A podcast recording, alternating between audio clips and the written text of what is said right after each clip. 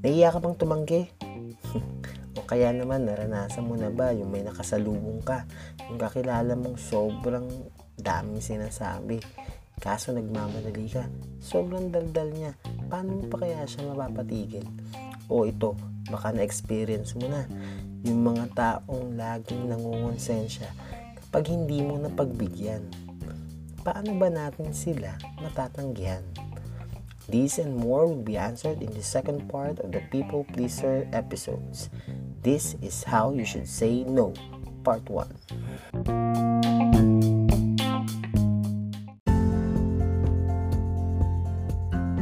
Hey you, yes you, this is aka also known as the podcast with me Ace Verhel. This is where we get to talk about different life lessons from different perspectives.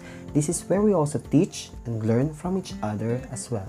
And if this is your first time listening to my podcast, please follow me on Spotify, hit the bell button to get notified on fresh new episodes, and leave me a rating after this episode. You can also listen to my podcast on Anchor FM, Stitcher, and on Apple Podcasts. Okay, let's begin.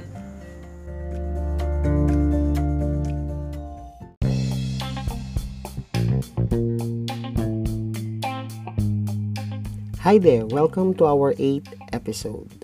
Shout out muna sa ating mga listeners, namely Margie.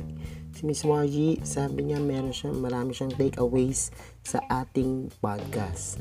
Okay? Ito pa, galing pa to sa first episode natin, yung sa self-love.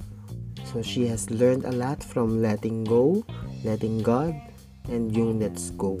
Shout out din kay Sir Ronnie. Very inspiring naman daw yung ating content.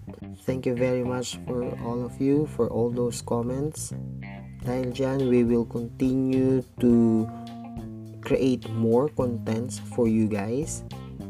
Okay, let's move on now to the second part of the people pleaser episodes. Last episode, we have discussed why you should say no. Why you should start saying no. Laman na natin yung mga dahilan. Hindi ko na isa-isahin dito. Kung hindi nyo narinig yun or hindi nyo napakinggan, uh, please go back to the previous episode uh, entitled Why You Should Say No. Because in this episode, we will be tackling about how you should say no. Paano? Paano nga ba tumanggi? Paano magsabi ng no? At paano kung nasanay na yung mga tao na yan na lagi ka lang yes ng yes at oo ng oo? Wala kang reklamo. Tuto ka. Uh, sige, handa na mga ballpen at papel. Unang-una na dyan kasi we will be uh, listing down some things to do. Unang-una na dyan, I have learned this. Meron tayong na to be or not to be. Sabi ng sikat na social media expert and video coach, si Virginia Kerr. You can search for her sa any social media platforms. Meron siyang to be or not to be na tinatawag. Ang gagawin lang doon, since nalaman na natin kung paano tayo naging people pleaser, let us now uh, unlearn being a people pleaser. Paano yun?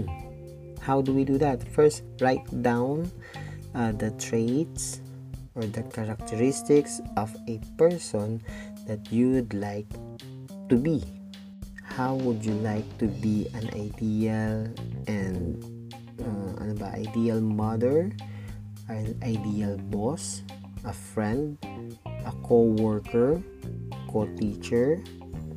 Okay, get real detail. Isulat mo ano yung mga characteristics nitong tao na gusto mong maging ikaw babaguhin natin, aalisin natin yung pagiging people pleaser, yung pagiging utu-uto, pagiging yes man. Ano ang iyong magiging character ngayon?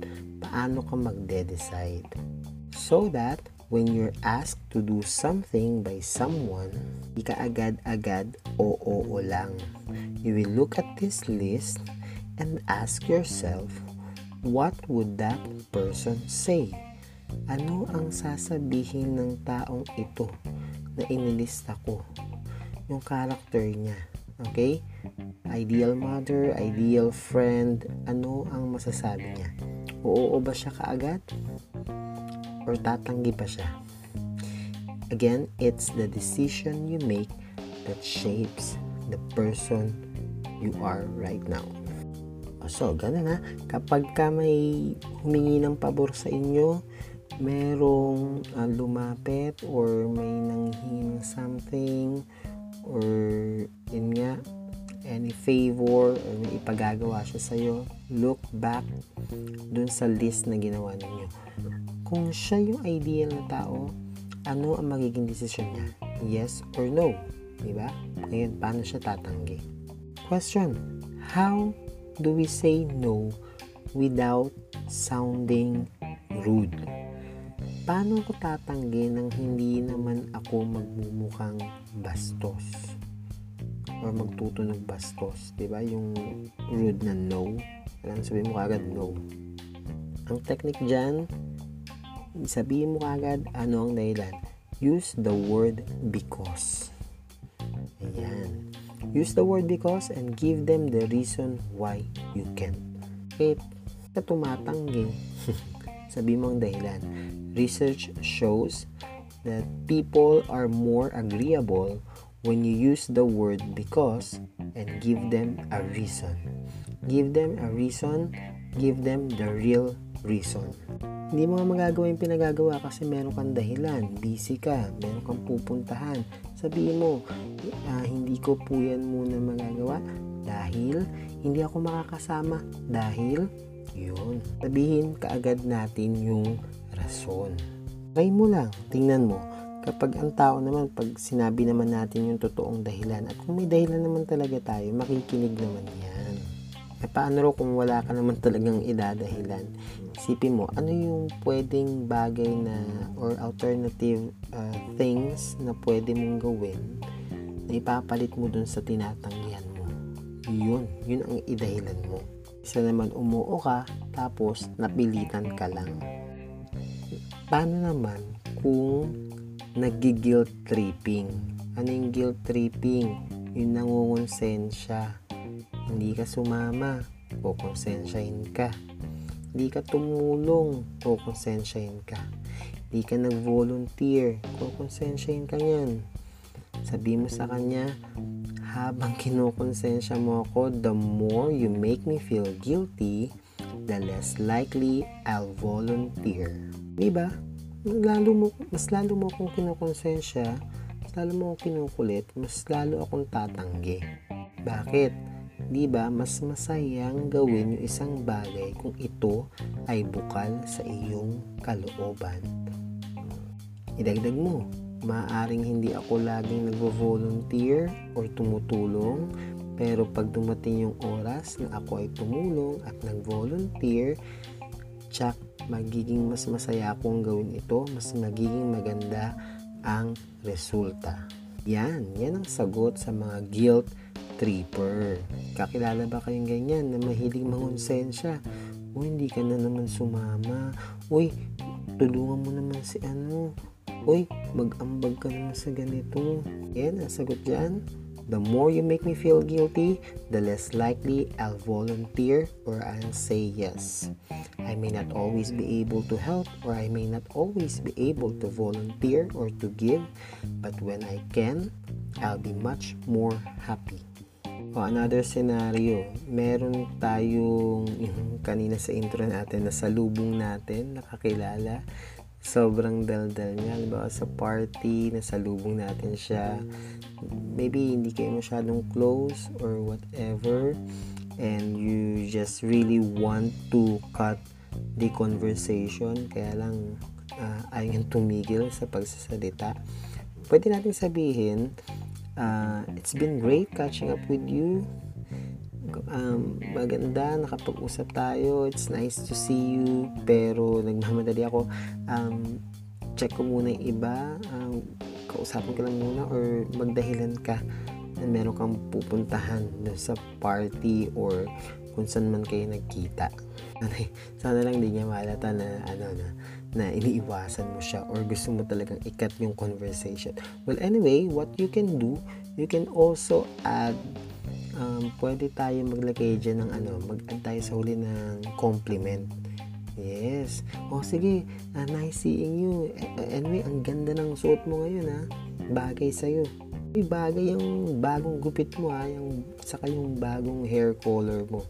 Okay yan. ba diba? At least maghiwalay man kayo. Matutuwa siya na compliment mo. Anything na pwede mo i-compliment sa kanya. Masyadong obvious na baka wala naman talagang i-compliment nun sa tao. Optional naman yun, yung compliment. Another scenario, paano ba tatanggihan itong mga taong to? Yung mahilig magbigay ng mga unsolicited advice. Yan, may maraming sinasabi, maraming suggestion. Tapos hindi mo naman feel yung kanilang suggestion. Eh nung people pleaser ka pa, just to please them, sinusunod mo yung kanilang suggestion. Now, how do we deal with unsolicited advice? Number one, pwede mong sabihin sa kanya, uh, mas prefer ko tong gawin, ito yung decision ko. Redirect na yung direct na. No? Ah, hindi pa naman, hindi pa. Mas may da-direct pa yan. Pwede mo naman din sabihin, right now, I'm not looking for any advice, but thank you. Or sabi mo, thanks, but no thanks. Rude ba masyado? Hindi man, pwede na yun. Sabi mo, thank you for your unsolicited advice. Diniretso na. Thank you for that wonderful suggestion pero, nagawa ko na eh. Ito yung gagawin ko. Or, ito na yung pinaka, ano na, diretsahan na. Sabi mo, I'm not doing that. Hindi ko gagawin yan. Kasi nga, ito na, meron na akong plano. Ito yung gagawin ko. Yan, edi eh, nasupalpal na natin yung mga nasupalpal talaga. Sorry for the term. Naano na natin yung mga unsolicited advice na yan. Okay, I hope dun sa mga scenario na nabigay, na nabigay ko, medyo mababawasan na yung pagiging people pleaser natin. May mga ways naman pala na pwede tayong tumanggi. ba diba? From the easiest way to dun sa most difficult, dun sa medyo rude ang dating, okay, medyo direct, okay. Kung ayaw mo naman na, um, paano kung gusto mo naman talaga mag-yes? para medyo mabawasan natin yung pagiging people pleaser or yes man natin. Ito, technique. Delay the yes.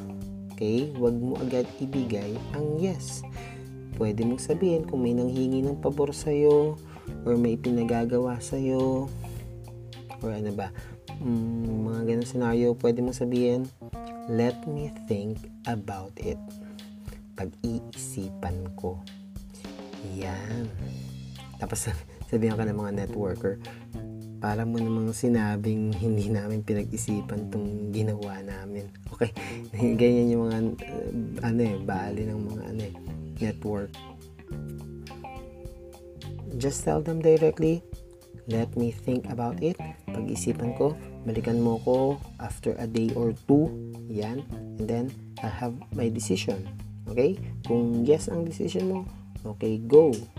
Pero kung tingin mo naman no talaga magiging decision mo, uh, pwede mo na sabihin after a day or two, nakapag-isip ka na, the answer is no. But then again, kung kailangan mo mag, um, gusto mo talaga mag-yes, medyo i-delay lang natin ng konti yung pagsasabi natin ng yes. And lastly, only say yes if you mean it. Magsabi ka lang ng oo kung ito ay bukal sa loob mo. Ganda nun, di ba? Hindi ka lang laging nag-yes nang napipilitan ka lang. Okay, I hope may natutunan kayo. Quick recap lang, no? Ano ba yung mga ano natin? Um, only say yes if you mean it. What else? Uh, only say only say the things that you're uh, ideal person would say. So, balikan mo yung list mo from the very beginning. Gumamit ka ng salitang because o dahil, tapos idugtong mo yung real reason. Bakit hindi ang sagot mo? Bakit no? Then sa mga guilt tripper, hayaan nyo sila. Hawa sila mangonsensya. Masasabihin nyo, mas bukal sa loob ko, mas masaya, mas maganda yung result nito. And those are just the some of the simple ways we could say no. Tingin ko lang sa dalawang part kasi mahaba-haba pala itong how you should say no. Meron pa tayong other tips and tricks on how we could help ourselves say more no's. Okay? See you next episode.